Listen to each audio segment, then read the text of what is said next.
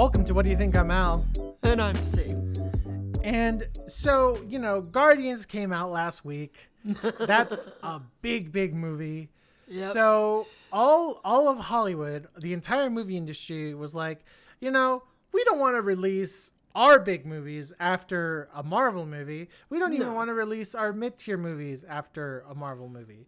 They so all. usually usually the immediate week after a big release like that, it's always the release for the smaller stuff, the alternative uh alternative uh, uh programming as they say. The book club, the next chapter, things like that. Yeah, yeah. And uh, so C and I, we had a dilemma. You know, we made a we we made a commitment to try to always get at least one episode out every week, and we were we were like, okay, well, there's nothing notable coming out the week after Guardians. Uh, there's only this stuff like the book club, the second chapter, or um, or uh, Uh, the Ben Affleck movie that's out. yeah, Um, Hypnotic. Even though that was directed by Robert Rodriguez, but you know, Robert Rodriguez Review- can be hit or miss. Yes. Um, yes. but then I did my research and I was like, oh, uh, this this uh, guy who's in Always Sunny in Philadelphia, he's having a movie come out. His directorial debut. Well, actually, I was talking about uh, uh, Blackberry, starring um, starring the guy who played Glenn Howerton, starring Glenn Howerton. Apparently, that movie's been getting amazing reviews. Everyone's, Really? everyone's saying like, "Oh, Glenn Howerton is a revelation. Uh, he, it's he's so good in this. This is a Wait, did he movie." direct it or he's in it? No, he's just in it. He's like the Okay, lead. okay, He's just in gotcha. it. Um, a- and again, it, it it followed that trend of like these movies surrounding the launch of a product. You know, we just Mm-hmm. had the Tetris movie. We just had the Air movie about the Air Jordans. So Blackberry was kind of a continuation on that, mixed in with kind of like the melodrama that came from having a crazy CEO. Stuff we've seen like with uh, the Dropout, and um, also uh, the the Apple TV movie about uh, WeWork called uh, We Crashed. So it was like it was like a mixture of those two types of uh, of trends of, of storytelling we've been seeing come from Hollywood. So that looked really interesting. Oh yeah, that'd be great to watch if it's getting great reviews. Glenn Howerton, there's talks of him maybe getting a- into the award season because of this. Wow. And um, I was like, yeah, this is great. And guess what?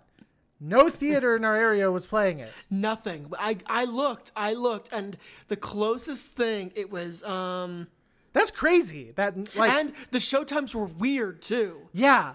Like so it was 2 p.m. or something. I'm like, no. So, you know, we were like, well, shit, what the fuck? And then we are like, oh, well, the other Always Sunny guy also has a movie coming out, Charlie Day, Yep. uh, his directorial debut, a comedic satire of Hollywood called Fool's Paradise. And Fool's Paradise has a very interesting history. Charlie Day had been writing the script for a while, like during his during his breaks and during when shooting Always Sunny and shooting the various movies he was he was on. And he finally got the ball rolling on the project in 2018.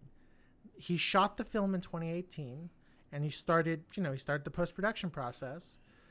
And apparently in the middle of the edit, he basically raised his hands and went, "Ah, this isn't as good as it as I wanted it to be. What what should I do?" And you know, he met up with one Guillermo del Toro, Who he is friends with. who he is friends with, and said, "Guillermo, you're a you're an Oscar. You just won an Oscar a couple years ago.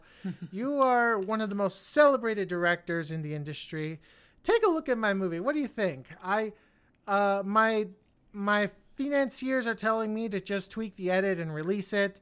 But in my heart of hearts, I really feel like this requires extensive reshoots. What do you think? So Guillermo del Toro saw the saw the cut of the movie, and he told him, "You only get to make your first your directorial debut once. So if you hmm. genuinely feel like you have to reshoot some parts of it, reshoot it. And you know what? Here are some notes I'm, I want to give you about the script. I should also think you should seriously consider rewriting some sections of the film. And uh, ostensibly, Guillermo del Toro basically was an uncredited rewriter of the script, and Charlie Day got the ball rolling into uh, basically doing research. or not research, reshoots. but you yeah. know, guess what happened? The pandemic happened. The pandemic happened, and Charlie Day was not able to gather the cast members he needed until late 2021, early 2022. Uh, was able to do his reshoots, started post production in earnest again, had to delay some stuff because he was in a lot of projects. Finally, is almost done with uh, post production, and a little sort of it was a controversy, but not really. Was that word got out of the story of at the time it was called Fool's Gold. Mm. The the story the the kind of the the pitch of Fool's Gold got out, and when people found out that it was about this lead who, it was pretty apparent that he had some sort of mental Disability. disability and that the character's name was Tonto, which for those that don't know is Spanish for dumb.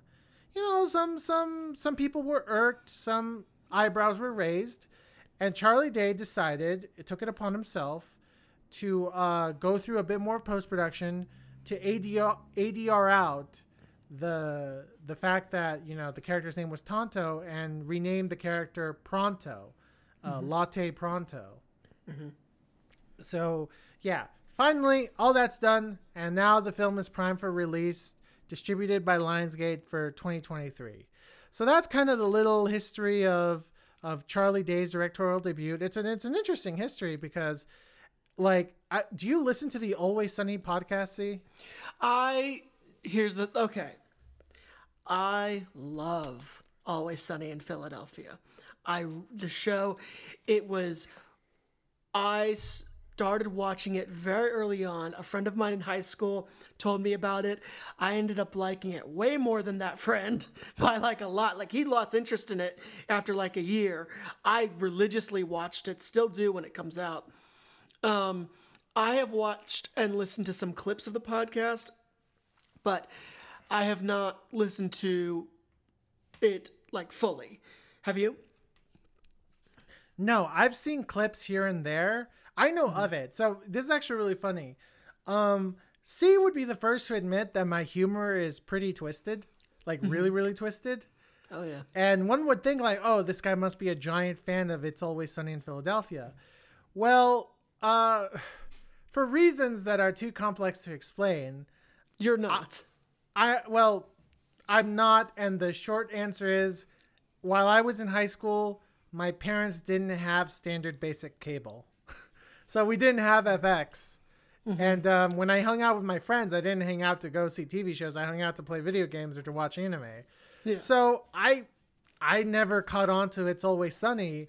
And by mm-hmm. the time I went to college, I mean, people were like, "Oh, you need to watch it. You need to watch it." But I was just so interested in so many other things. And mm-hmm. by that point, there was already such a giant backlog of episodes yeah, that, massive. that I was like, "Oh, that's too much." So I never got around to watching it. I've seen clips on YouTube, and what I've seen, I've laughed at. But honestly, I could probably count the episode, the full episodes I've seen of It's Always Sunny in Philadelphia, with one hand. I've seen I've seen numerous clips, but that's about it. Have you Um, seen the episode that the Pepe Sylvia clip comes from? No. The- Oh, it's a good. It's a good. Okay, I was I, just curious. I've seen I've seen the episode where like it's like a Die Hard parody. I've seen that. okay. I've Are you thinking of the Lethal Weapon parody or Die Hard? The Die Hard because uh, Okay. Charlie Charlie ends up in a in a in a air vent if I'm not mistaken. Oh yeah, that's right. Yep, I know what you're talking about. I I've what seen I've seen the episode where I- I've seen the episode where where two of them buy a boat. Yeah, Um, I've seen oh, that. Yeah, the it's the implication. Yeah, yeah. I've seen that. Uh, and I've, I've seen the episode where Charlie paints a picture of a dog and it, and people confuse it for like a, a, a portrait that Hitler drew of his German Shepherd. Um, so I, I that that's kind of uh, that's probably the only three episodes full episodes I've seen, but I've seen clips of everything else. Like I, I've seen clips of when Mac was fat. I've seen clips where Charlie like has spaghetti in his pocket. Like Oh, and I know you. I know the clip that's made you laugh uh, with Mac going.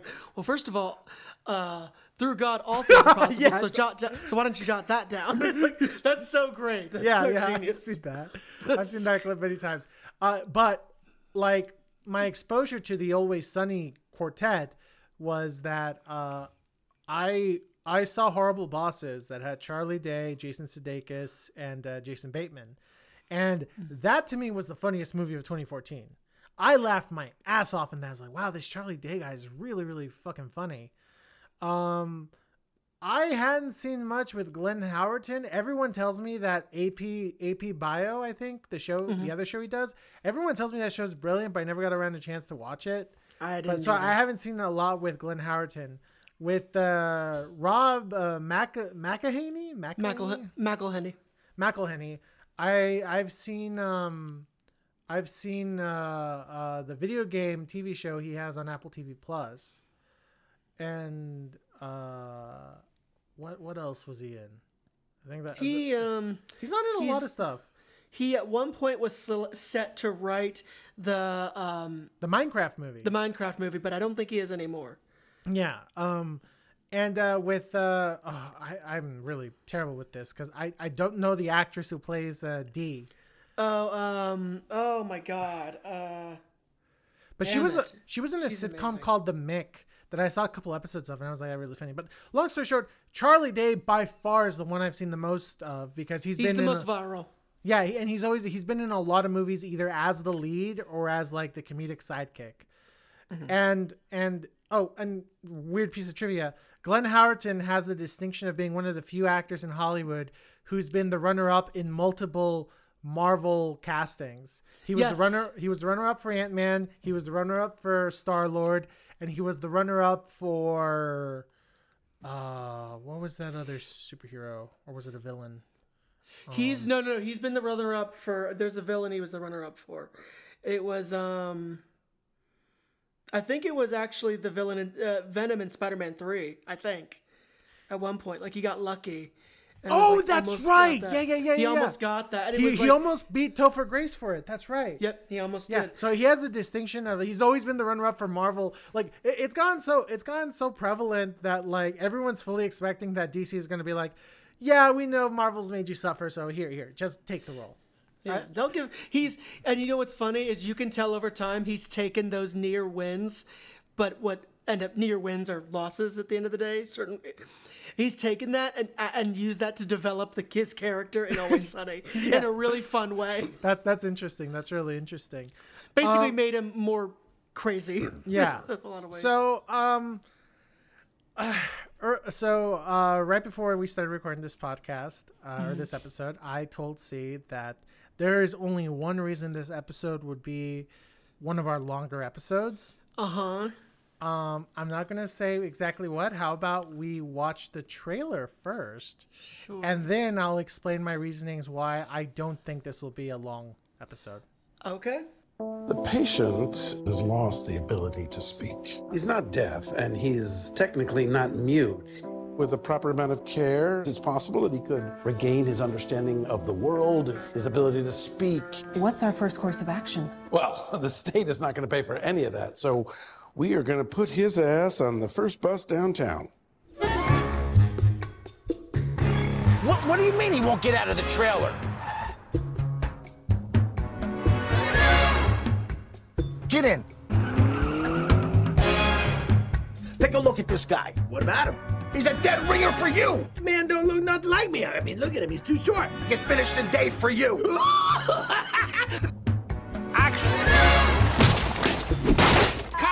Latte pronto. Excuse me, Mr. Pronto. Can I call you Latte? Latte! Latte pronto. Latte pronto. Is that your oh name? Amazing. You and me are gonna do big things, pal. Mad respect, bro. Move, move. Stars coming through. Welcome to your team. You got me, your agent, got your manager, lawyer, publicist, personal assistant, plus we got you an intern. You have got a big film premiere tomorrow night. Does that make you a little nervous?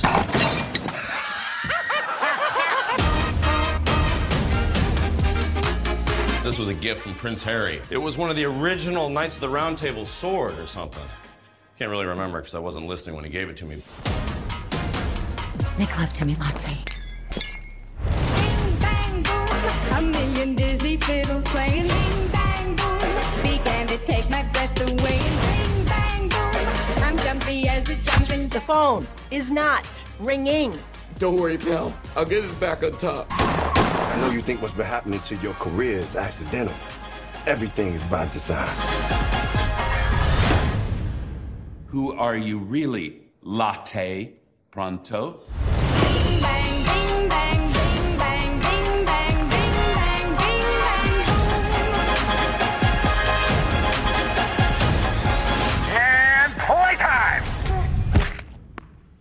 I gotta get down, big time. So, um, see, why do you think, like, why do you think this this episode isn't going to be that long? Because you didn't like it.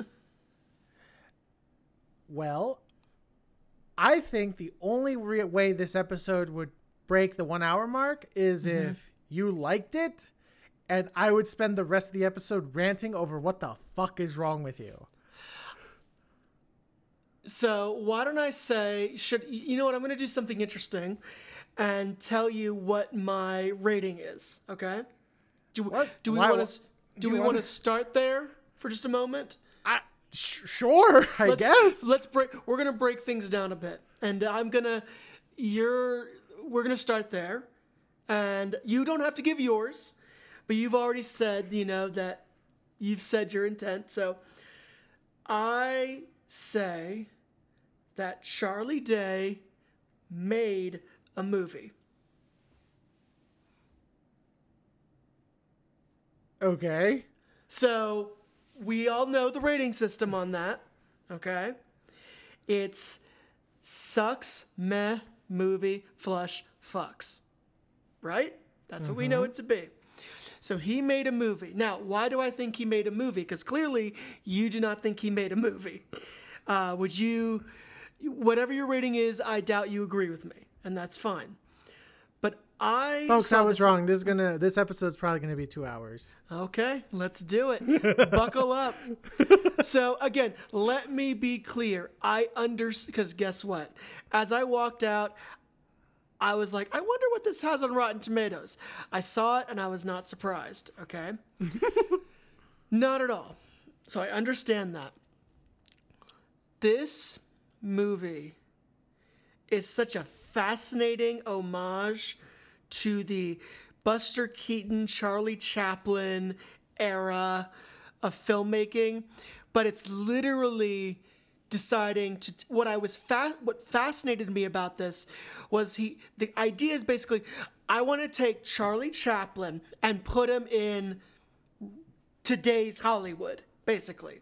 Like, how would that happen? Like, what would happen? And I like the idea that because that, because you can watch a Charlie Chaplin movie and still find enjoyment of it. One of the beautiful things about those films, about all the work he's done, is anyone in the world can watch it. And because of its very nature, it's still enjoyable. Wouldn't you agree? Yes. Okay. And I'm just talking for Charlie Chaplin's work. So because that I think is universe that's one thing all people of film will agree or 99% of people who ha- are cinephiles, filmmakers, critics alike will agree that there is an inherent joy with a Charlie Chaplin movie. So, I think Charlie Day took that quite literally and took a the concept of taking Charlie Chaplin and putting him in modern Hollywood and everyone just gravitates around him in a, a manner that can only be described as insane. Let's be clear. But I think that that was the movie's truth in in, in such a in such a wonderful way that you know you have this enigma of a character who's basically a wet sponge or an unending wet sponge and he is just able to soak up this whole world and go with the flow in such a fantastic way There's even a Charlie Chaplin reference when he goes to the lamppost by the bench. There's a scene where he's sleeping outside at night, and he's sleeping on a bench and he uses the hat to cover his face and like he's finally gonna reach some level of peace. That is a direct reference. I don't know the movie, but that is a direct reference to one of Charlie Chaplin's movies because the sequence that happens afterward is the wind blows his hat away uh, and then he goes after it and it, it starts this whole adventure. But what's interesting is in the movie he doesn't even get to do that because he's interrupted by Hollywood again. He's inter- his he's he's brought back into it. So for that main reason, for that unique pr- creativity, I have to give Charlie Day credit for that and say that he made a movie. Also, on a side note, while it was in the smallest theater that the AMC had that I went to, would you be surprised to learn that it was three quarters full? What? I'm not kidding. Or nearly three quarters. I didn't count the chairs, but nearly three quarters full. Again, I emphasize it was their smallest theater. So let's assume that it was about half, just over half the size of like their biggest theater. I would I, guess. I was the only person in my screening. I was not. No, I was with a surprising amount of people there. Wow. And I think, and here's the thing, the audience was enjoying it. They understood that there was a stupidity, or not. No, there was problems with it. They understood that, but I think the crowd just embraced the ridicu- the ridiculousness of it and had fun. Like I think they just enjoyed it in that way. Um, and I think they were so shocked. I think people were so surprised by it too. So maybe I got lucky and ended up in a theater that a bunch of people just happened to all separately decide to go and see it. And what do you know? It got it got surprisingly crowded. But I give you credit, Charlie Day. You made a movie that really is you not you no there's other movies like this but it's there's no movie about Hollywood quite like this. The closest that it gets, and he talks about this. Charlie Day recent. We talked about this before. Dir- directors doing criteria Criterion closets and how you can get a good window into who they are, at least in a, in in their view on films, I should say. And Charlie Day did one. And there's two movies he talked about as the primary ins- inspiration for this movie. What do you think? Do you know what they could be? Was it? Um, I, I'm gonna guess Char- Charlie Chaplin film is one of them. So he he didn't talk about Charlie Chaplin, but I'm convinced that's part of it. But no, Okay. there are two movies he talked about. I'll give you a hint. One of them you showed me. Oh, the player. Yes. He says the player was a huge inspiration to this, and the other film that was a huge inspiration for this is a film called Being There, which is similar to this concept, but not in Hollywood.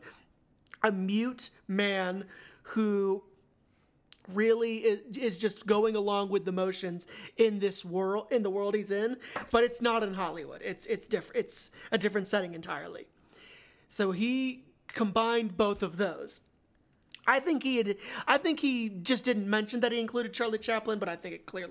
It's clear that he did. But I hold that he made a movie, and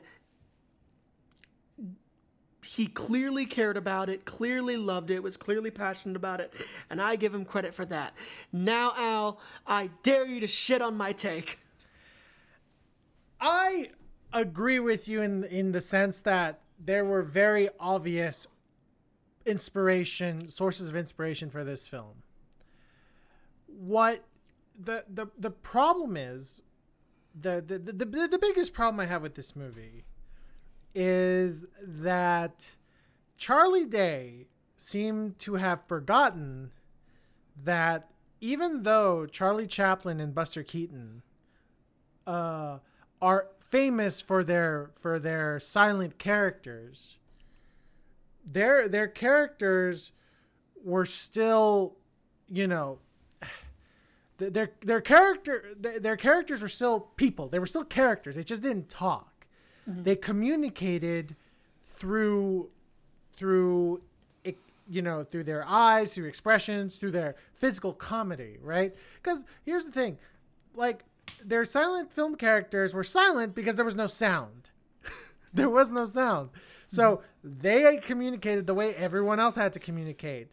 They they made exaggerated faces they did vaudevillian acts and um, they did vaudevillian acts and you know even though they never said a word because they couldn't there was no sound there was no way to record the sound you knew what their state of mind was what their what their intentions were and how they were going about completing their goals. What happens here with fool's paradise is that charlie day goes yeah he's just someone who gets pulled around so latte pronto has absolutely no characterization to speak of whatsoever. He's literally a sponge for all the other characters to to to just kind of push their ideas and motivations onto him. Now, normally that wouldn't be a problem. Um normally that wouldn't be a problem if the other characters are interesting. And here's the thing outside of Ken Jeong's character, Lenny the publicist, all the characters.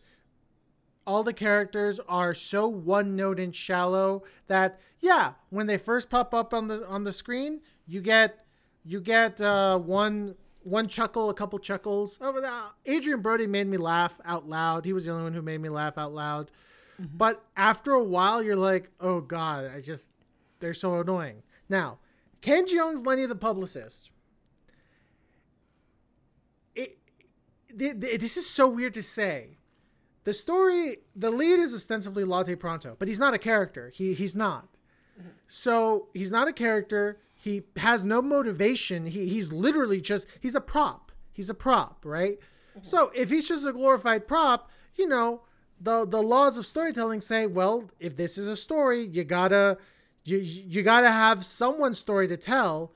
So who's the story? Whose story are we telling? We're telling Lenny the publicist. But here's the thing, and this isn't a slight on Ken Jeong.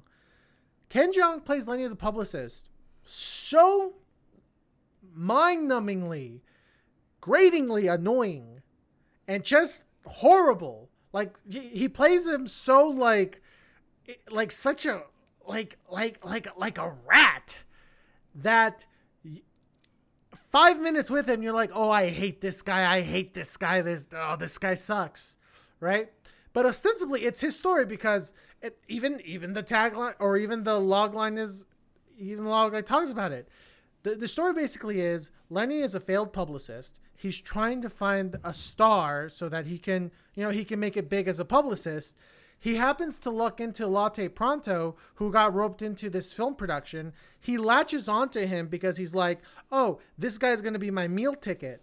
And he goes about it in such a douchey way. And you're like, okay, the story is about how Lenny the publicist took advantage of Latte Pronto. Uh, but because of Latte Pronto's, um, because of Latte Pronto's uh, uh, uh, uh, situation, um, because of Latte Pronto's situation, um, he's he's uh, he, he his heart, his sincerity kind of softens Lenny's heart, and Lenny learns to become a better publicist. Right? You're like, okay, that's the story, right? Yeah, that's no, what I thought it here's here's what the movie does. So we're introduced to Lenny the publicist and his situation. The moment he latches on to Latte Pronto, he disappears into the background. He disappears into the background for like most of the second half of the first act, the entirety of the second act. He doesn't pop up until lattes fall from grace. Then we're we're we get back to what the plot ostensibly is about, which is Lenny learning to like, oh, I took advantage of latte. I need to be a better I need to become a better man in order to be a better publicist in order to get success, right? And the whole climax hinges on this story. So by the time we get it to Lenny being like, oh, you know what? Forget this whole business stuff. Let's catch up as friends. you're like, wait, what the fuck? You were you you never acted like his friend. You basically latched onto him as a parasite. You, you were in the background for most of it, and only when Latte falls from grace are you're like coming back to the forefront, and and then it's like you're like, why do you care that? He, like I get it, he's your meal ticket, but why do you care that he left you when he was already when you were already he was already in a worse situation than you were, and and again, no, not again, nothing against Ken Jeong, but he plays Lenny so just annoying and so like douchey where you're like i'm glad you lost your meal ticket. And and he just he has a scene where he cries was like oh i learned my lesson. And you're like how? How did you learn your lesson? In what way did you learn your lesson? You literally latched onto him freaked the fuck out because he was broken homeless like you and you're and and you just basically have a heart attack and you go like, "Oh, I need to learn to be a better person." There, there was literally he just wakes up and goes, "I need to learn to be a better person." The the laziest way to have character development is have someone have a heart attack and they go like, "Oh, oh, I'm, I'm alive. Oh, I'm gonna I'm gonna be a changed man." Oh my god! And and again, the problem I have is that the story the story I'm I'm sure if Charlie Day tells the story, he's like it's a satire about it's a satire about how this publicist latches on to a literal mute man, a literal mute, sort of mentally disabled man, as a meal ticket to be successful in Hollywood. And in that story, I'm going to make a lot of satirical observations about life in Hollywood, being life as an actor, as a, as a star, right? And you're like, okay, that makes sense. It's been sort of done before, but with Charlie Day's sense of humor, is going to be interesting. It's going to be funny, and it, it's gonna it's gonna be it's it, it'll be interesting. But what we get instead is we're introduced to the publicist, then we're introduced to the mute guy, and then we, we don't even see the mute guy do cute little vaudeville tricks as an homage to to um to to Charlie Chaplin or Buster Keaton. He just kind of he's just kind of there and gets pushed around. And what follows is just barely connected vignettes of him interacting with with Hollywood big shots and and celebrity culture in Los Angeles. And I'm just like, so this movie's 90 minutes long? I felt like I was imprisoned for at for longer than I was in Bo is Afraid. And and it's literally because these vignettes are unconnected. Literally, it's literally this is how how the film plays out. Charlie Day's Latte Pronto meets up with with uh, his celebrity friend Cameo. They have a scene together, like like an SNL skit. Okay, scene ends. Next scene, maybe a connective scene or another scene with another celebrity cameo, and they have a they do a bit together. This happens with Kate Beckinsale, Adrien Brody, uh, Ray Liotta, uh, Jason Sudeikis, Eddie Falco, um, uh, Charlie Day's wife as the makeup artist. That's literally. Uh, literally, there, there's even a scene where, where we see a Glenn Howerton who plays his business manager. It's the same thing. The only re- real recurring character is Ken Jeong as Lenny the publicist. Oh, oh, and then obviously he meets up with Common later on. And I'm just like, what do these scenes have to do with each other? It's literally like he just walks into one place and goes into another, interacts with this person. Charlie Day tries to make some sort of witty observation about Hollywood with his comedy. Um, oh, by the way, this this movie outside of Adrien Brody is not really funny. It's not. Adrien Brody makes it funny because he knows he knows the type of movie tra- Charlie Day's trying to make, and he goes for it. Kate Beckinsale, like, like she, she's not even trying to be funny. She's just trying to be like your standard uptight Hollywood star, aging star. And then they have this joke about plastic surgery, which I'm like, okay, it's kind of ballsy. They make a plastic surgery joke with Kate Beckinsale, considering that she famously has plastic surgery on her eyes. But that even that joke is just kind of like she just pops up with stuff over her face. She's like, "I've had plastic surgery done," and you're like, "Is is that supposed to be funny? It's, it's not funny." And the way you're saying it isn't funny. Um, and yeah, uh, like, like my, my question for Charlie Day, who wrote and directed this, is like, dude, who the fuck told you your script was ready to be shot? Who? Who? Because if if what you posted, if what you shown to the world is this, I'm looking at this and I'm like, this isn't even a first draft. This is literally like like you write a scene on a note card like like oh latte latte interacts with latte interacts with hollywood bad boy adrien brody question mark or or latte goes through goes through marvel movie special effects. Uh, jason jason bateman is, is available that day. Th- that feels like that's all he did. And then he was like okay we're gonna wing it. And then like I, am like, what did Guillermo del Toro tell you to do? Because, like, Guillermo, say what you will about Guillermo del Toro, he's really good with story structure, and this is like one of the most aimless story. Like, like there's not even really a story for most of it until like the third act, where it's got to wrap things up, trying to trying to wrap things up in an emotional climax, and you're like, okay if you wanted to make the movie about the relationship between the publicist and Latte, that's what the movie should have been about. And everything should have been about building that relationship, breaking down that relationship, and then building it back up again so that when Latte finally confides in Lenny, the publicist, you're like, oh, that feels real. And when Lenny goes like, you know what, Latte, let's not talk about business. Let's go to lunch. That feels like a great way to end it. And they don't do that. They don't. And I'm I'm just I'm just dumbfounded because I'm like, this is the first film in a long, long time where I'm like, what the fuck was the script? What the what the fuck was the script? Because this this really feels like and, and I hate to say this, I hate to say this. This really feels like like like almost like in an alternate dimension.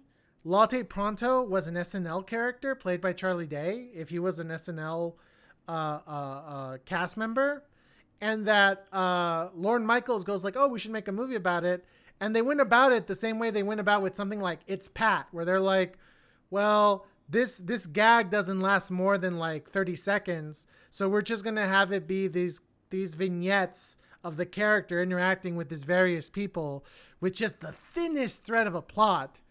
so that we can have like a 90 minute movie. That's what this feels like to me. Like one of the one of like one of the worst one of the uh, uh, less well received like SNL skit based movies where it's like oh they just put vignettes one after another after another after another but there, there's no coherent story there's no coherent character arc you know there's nothing um, because again latte pronto isn't a character. He's just kind of a gag sponge. And he's not even particularly good gags.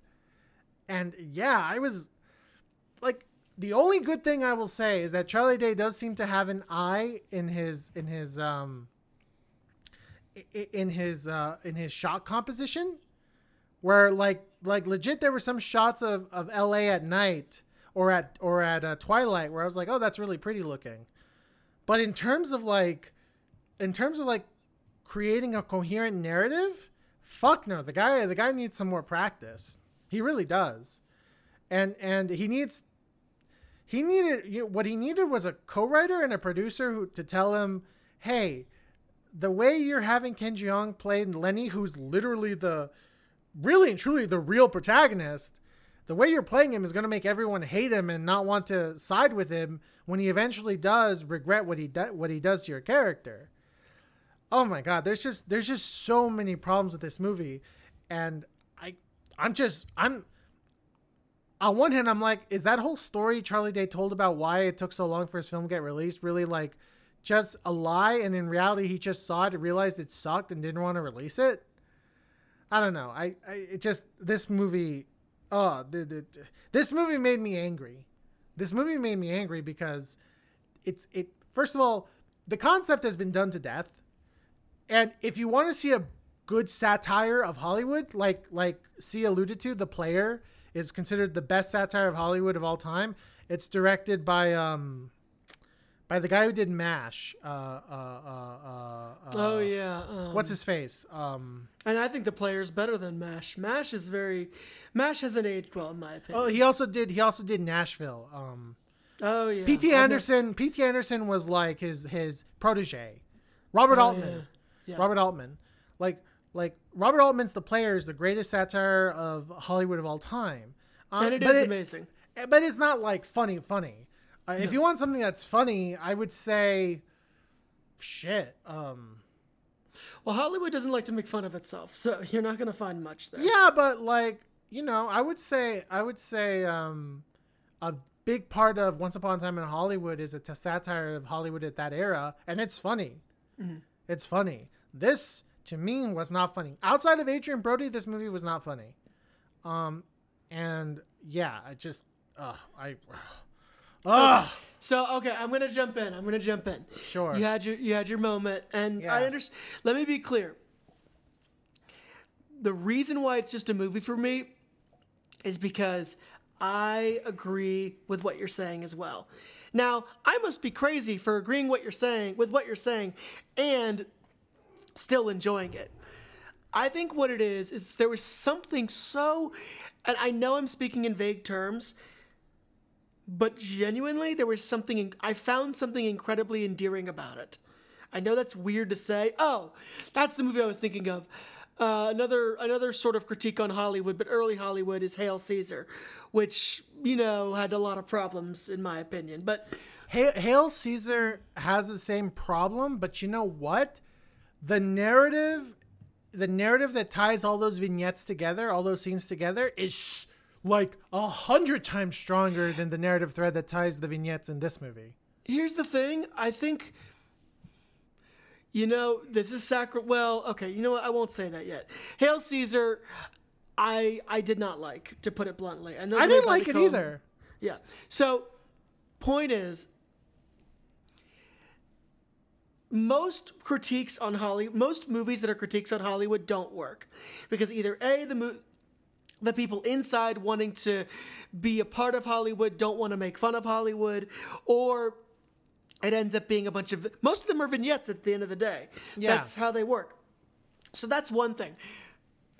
I'm not saying you didn't, but I was fully I fully understood and accepted that this was going to be a vignette piece. That's just what that's the nature of this kind of movie because they want to put as many stars as they can or cuz at the end of the day working in Hollywood, which I do not have the experience of, it, that's probably the closest thing you can get to that experience. It's here, here, here, now here, now here, now here. It's probably pretty intense and crazy, and that's the only way you can genuinely, in many ways, portray it.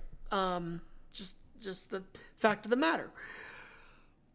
But I think because for some reason I see what Charlie Day was trying to do, and I also agree with the one of the compliments you with the, your compliments. Adrien Brody is great in this, really funny, and he is the funniest part. I 100% agree with that. But also, Like he knew what the assignment was. he knew what the assignment was. But I think uh, the other thing I agree with this movie is shot incredibly well for the budget it was it was shot on clearly.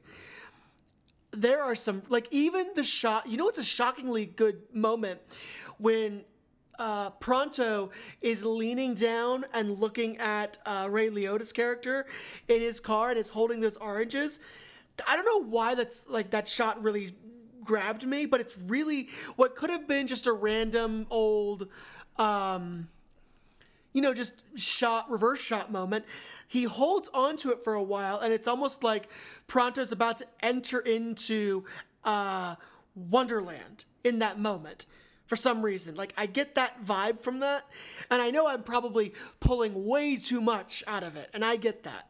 I understand that. I, I I would say the best shots were when Pronto is walking in the Hollywood Hills at dusk, and it's just gorgeous. You're like, wow, that's that's beautiful. Uh, like the, the the the night and the twilight scenes and the dusk scenes are are gorgeous. And, and oh, and then there's a whole sequence that happens in the premiere of a movie that looks really really well done and you're like oh the the the, the lighting is good the shadows are great the the contrast the color contrasts are really Now, really nice You mentioned that the uh, what's the, who was the who played the woman that he married? Um, Kate Beckinsale. Kate Beckinsale. I think what she was told to act like was one of those you know, 1930s starlets, so to speak, but in the modern era. And she played that to a T. I genuinely got that vibe from her. Just the way she was so sporadic and so um so gauche in a lot of ways. Like I really it, I really got some let me be clear you know what the best movie about Hollywood might be? And it's not entirely about Hollywood, but it's the closest thing you'll get. All About Eve is fantastic. Oh just yeah, All that. About Eve is great.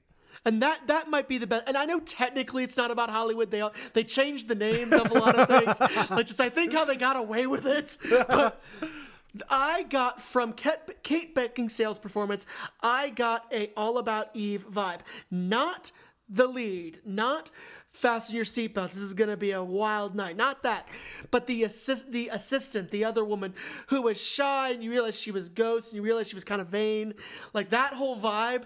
Like that's what I got from her. And so I think, for me, remember. So in a previous episode, I talked about how when we watched, uh, or when I watched All Quiet on the Western Front, don't worry, this is taking a turn. When I watched All Quiet on the Western Front, I saw all the references and it didn't, I had issue with that. I think for me, what helped me is I saw all the references and it delighted me. I think I was just so happy by the references. Uh, and the fact that he there were there were some very obvious ones, but it was the stylistic choice, the less obvious stylistic ones that he chose. I really appreciated. Oddly enough, though simplistic too, the soundtrack really helped with the pacing of the movie as well. Again, not perfect by any means. I yeah. I I would say okay, in regards to Kate Beckinsale, I would say my problem with her was that her character I I saw where they were going for, but this is this is this is tagged as a comedy. She needs to be funny. And she has been like this is going to sound so crazy me saying this. Like she was in an Adam Sandler movie called Click oh, and she was she was funny in that. She was funny. She was funny. And in this one, and, and you know, she she ha- she has a TikTok with her her daughter, and she's mm-hmm. funny in that too. And and even like even her ex boyfriend Pete Davidson is like, oh, Kate Beckinsale's like really funny. And in this one, she's not. She's just kind of uptight. And you're like, okay, what's the joke? Like, and then they go like, oh, the joke is that you know she's she's this she's kind of like the worst example of a, of a Hollywood star that you can expect. And I'm like, okay, but but where's the funny? Show me the funny. Like like you know, to make it funny, you exaggerate something, or or or you you show a little you, you show how she's like a little kooky a, a kooky in a certain way. Uh, but but they don't do anything with that. They just have her be, you know, like you said, gauche and, and uptight, and it just wasn't funny. Like like Adrien Brody was funny because he was a drunk guy who was like, I'm a method actor, but I only do half method. And like when I watch movies, I cover my ears and sometimes cover my eyes. That shit's funny.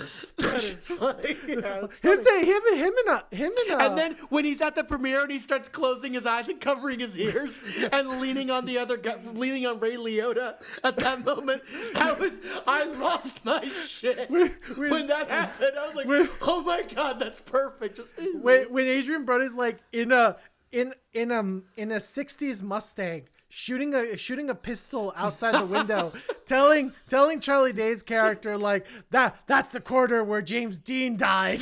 yeah, as he's doing it, it's As like, he's that's doing really it. funny. or, Um, or or or when he's like telling um he's telling Latte so Latte uh, uh recurring joke with Latte is that he doesn't drink alcohol like makes him makes him like sick. He he takes he always takes a swig of of The Adrien Brody's no no no he always takes a swig of Adrien Brody's like flask and he always spits it out. Mm-hmm. and then it, in the last time they talk to each other, he takes a swig and he just spits out a little drip. And Adrian Brody, without missing a beat, goes like, "Yeah, it's small batch." That's funny. That's I was like, I was like, That's Adrien Brody is fucking. batch. Adrien Brody is fucking funny, and I just don't understand why no one else was. There's a there's a scene where where the, the, so so most of these characters are, or most of these actors are just extended cameos. Like they're there for one scene, like Jason Bateman, Ray Liotta, uh, Eddie Falco. Uh, especially true with John Malkovich. Well, so, I was gonna get to that. Let me just say, you know the film they were referencing for that. Of course, of course, I know what they were referencing. Um, oh my god! but- that's, but- again, that's what I'm saying though. When the references happened, it just brought me delight, and you know why. But I- like, I know. God, that was so am- like watching him do that. I'm like, and then just the guy with the respirator on in the background. Well, okay, that was so really good. so with, without getting into specifics, John Malkovich and another actor who I, I don't know who it was. I they're pretty tell. they're pretty much parodies of, of the Koch brothers. yeah, Uh, and John Malkovich is giving this this monologue, which might as well be a uh, uh, uh, it's uh, a rip from Network. yeah, Let's yeah. It's it's it's it's it's a rip from Network. It's basically a very much a, a corporatist, anti anti uh, like like anti uh, social welfare. It's it, it's a it's a pro big business monologue, and and he's giving it, and you're like, okay, I guess. Where's the funny? And, and then the, the the the I guess the funny has to come because John Malkovich it has to be John Malkovich. But here's the thing, though. John Malkovich is, is playing the role pretty straightforward. He's not leaning into it. And mm-hmm. that that was the problem. Is like if if Kate Beckinsale leaned into it a bit more, if if John Malkovich leaned into it a bit more, if if if Jason Sudeikis leaned into it more, it would be funny. There are only two instances where the actors leaned into it. Adrien Brody and I didn't mention him because he's literally only in there for like 30 seconds, but Jimmy Simpson plays what's obviously a parody of Jimmy Fallon. Oh, And, yeah. and and he leans into like all the worst tendencies of Jimmy Fallon. The forced laughing and everything. And that was funny. And I'm like, why is this guy and Adrian Brody the only two who are like, oh, Charlie Day's making a satire. We're gonna we're gonna kind of exaggerate these elements for for comedic effect. Instead, they don't. Like at worst, like Jason Sudeikis is the is basically playing like the the auteur hotshot director, right? That's who he's mm-hmm. playing. And really and truly just comes off as a dick and not even a funny dick. He's just like, yeah, this guy gave me this. Yeah, this guy gave me that. And when it came time to actually directing, he just goes like, we're going to do this. We're going to do that. I'm like, why get Jason Sudeikis for that? If, if like, like make, I don't know, like have him, have him like do this whole thing where he talks to Charlie Day's characters like, this is your, this is like what you, this, this, this is like your motivation, but like lean into like the stereotype of like the blockbuster directors. Like mm-hmm. like make Jason Sudeikis Michael Bay, but even mm-hmm. crazier. Instead, Yeah. he's like he's just kind of a guy who's like a douche and lives in a really rich place. Like he came off more as like just an eccentric rich dude, when the right path would have been to like, hey, you're Michael Bay, but but exaggerate everything, and I, that that's my problem you're making a satire, you kind of have to exaggerate some elements, and only a couple actors seem to understand that they were in a satire. Uh, but really and truly, like, I have no problem with making a movie where it's like pretty much as a series of interconnected vignettes if the narrative thread that connects them is is adequate. I'm not even saying strong, I'm saying adequate. Like, listen, Hail Caesar wasn't great, but the narrative thread that connected all those scenarios was But Hail. Caesar was boring. No, it, it's boring. It's boring. But at least like the thread that connected them was something where you're like, okay, I want to see where this goes. This guy gets kidnapped, and this is the this is a. It's all about dealing with this guy that's kidnapped. In this one, the narrative thread is the relationship between Latte and his publicist. Why the fuck would you put that into the background if if you literally open your movie not with Latte but with the publicist? The publicist just lost a comedian as a his only client, and he goes like, "Oh fuck, I gotta find I gotta find a new client. What the fuck am I gonna do?" And you're like, okay, this is the point of your character. This is the character who's gonna have the arc, who's gonna grow, who's gonna fall, and then become a better person, etc., etc. And then he gets thrown into he gets thrown into the literal background where we just see him every once in a while talk for latte or drink energy drinks. And and here's the thing, the energy drink gag isn't even funny. He's just drinking them. Drinking them or crushing the can. Like there was a there was an opportunity there for a joke and they didn't take it. Like what the fuck? I think for me, the story is really Latte Pronto gaining back his understanding of the world. It's like he's a child. So I I saw the the the publicist angle as a bit of a side thing. I genuinely his him like because if you notice, I give Charlie Day credit here. He develops the um, mannerisms of Pronto more and more as the movie goes along.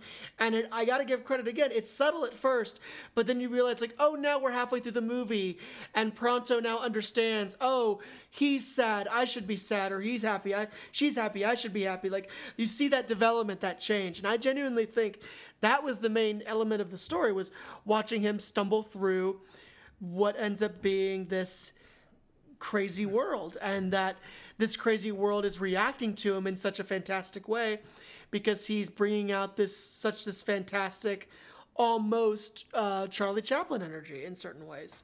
So that's sort of what i thought that's what i was focusing on the main story. The, I- publicist stuff was just it was happening and yes he made he he helped the, the publicist realize like the wrong he was doing the advantage he was taking but that was sort of on the side for me. I, I, but here's the thing: if you're going to make Pronto the actual protagonist and have the story, have it, have tell his story, you have to actually create a character, not a sponge. Like, like the thing about being there, I haven't seen the full film, but I've seen bits and pieces.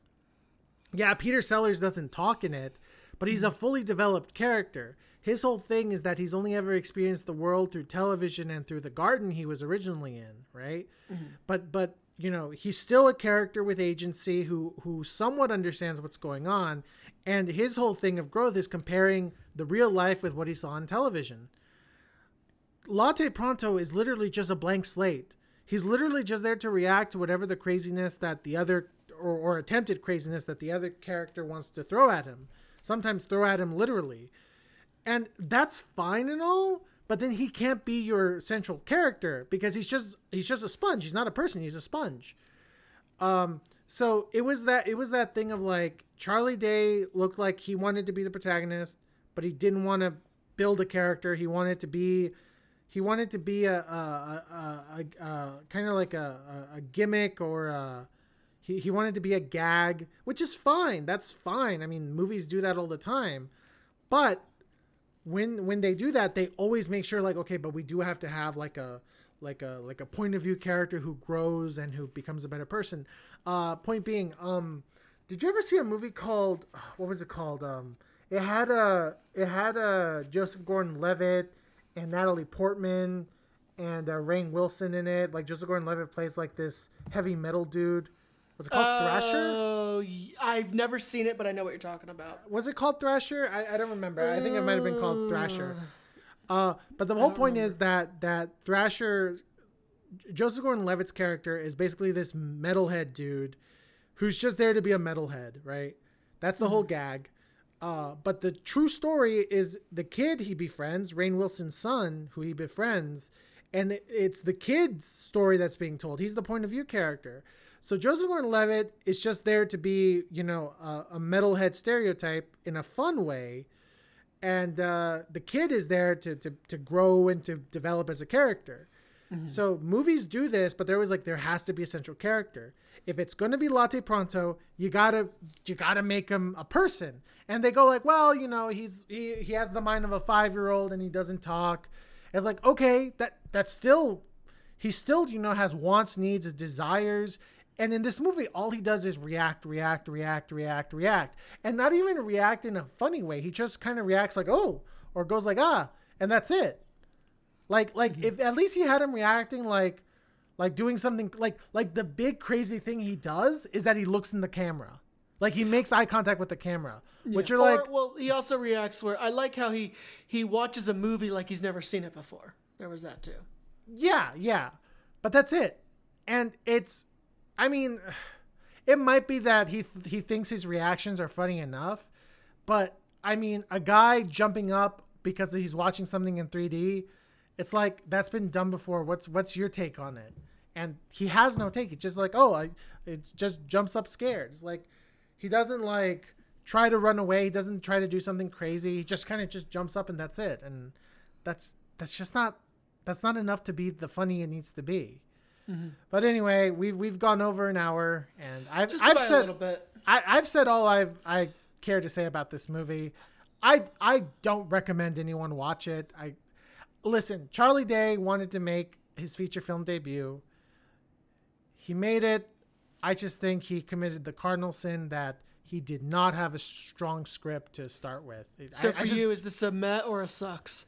this is a fucking sucks. Damn. Because, listen, have there been movies made without scripts? Yes. And you know what? Um, the successful ones have almost all been made by a guy named Richard Linklater. Even even guys who do heavy improv, like Judd Apatow, Seth Rogen, those types of dudes, they still have a script to work off of. That's basically like this is the story beats, and these are the sections where we can improvise. I don't feel like Fool's Paradise had that. I feel like Fool's Paradise was literally Charlie Day had some ideas. He's like, oh, Latte reacts reacts to uh char- reacts to director and that's it. It's like that's not that's not a script. That's not like you know what? I'm gonna try to find the script for this movie. I want to read it because maybe he just you know sometimes directors they get so into their heads that they have a good movie but then they cut it to, to death because they just didn't trust their gut. Hmm. Maybe it was that what happened, and maybe, his script's actually really good. Maybe, maybe. I mean, but- I, I, I know. Listen, I know what that's like. Uh, that I do know what that's like. And if Um, that happened, then I feel really bad for Charlie Day because that's the worst feeling in the world where you don't trust your gut. You basically try to salvage you you perceive that you need to salvage this and then you end up realizing that like what you ended up presenting may have been worse than what what you originally had. Like but usually it's it's like the studios that do that to you. They're like, "Oh, this isn't good. Do it again." And you're like, "Fuck, fuck, fuck, fuck, fuck." It's what happened with Zack Snyder in Justice League. Yep. You know, and- but then he eventually left. Uh and then you when he, you show the thing that he wanted to make, you're like, "It's long, but it's interesting and good." Yeah. And maybe with Charlie Day it was like maybe the studio said it's not good and he just got into his head and felt like he had to reshoot it. I don't know. I don't know. But, But you, um, but then you got to wonder what Guillermo del Toro said to him. yeah, yeah, that too. And here's the thing. Guillermo del Toro has humor in his movies, but he's never made a straight up comedy, so I wonder if I don't know. I- Even I, even if you've never made a comedy, I think you'd still know what what works as funny and what doesn't. I don't know. Uh, you'd be surprised. I will say, I will consent uh, or concede, sorry, that this would have made a vastly superior and vastly superior short film. Like Yes. this would have been Yes. this would have been with with the trick would have been having as high level cameos to do it, which would have been would hard. this would have this this would have been a great like YouTube series. yeah. Oh, actually, yeah, that would have been great. Yeah, Latte Pronto. And, and then People Ken Jeong, Ken Jeong basically introduces the scenario to Latte, like, "Oh, here's your co-star that you have to meet. Oh, here's the thing," and like his jokes are recurring, but then like one episode is about his interactions with Adrien Brody's character. One like like that shit that shit could have been funny because then you're like working into the span of probably no more than three minutes every every vignette. Yeah, That could have And worked. people, people would have. So I will admit, yeah, actually, there we go. That would have been really cool. Um, so I, I also, like I said, I've said why I give it a movie. I genuinely can see what Charlie Day was going for, and I think he just got lost in the sauce in one way or another. I actually think you made some good points about that. We don't know. If you do read the script, send me a link. I'm actually curious about that. Yeah. Um, but yeah, so I think we we've reached a little over an hour. yeah. Um, all right. This has been What Do You Think? in our review of Fool's Paradise, formerly known as Fool's Gold, which I definitely feel like it's Fool's Gold. Uh, Maybe that's why I changed the title. He's like, I don't want. I can see the reviews. I don't want. yeah, that. yeah. Oh, probably, probably. But yeah, yeah. Uh, this has been What Do You Think? I'm Al. And I'm C. I'm C. Good night, everybody.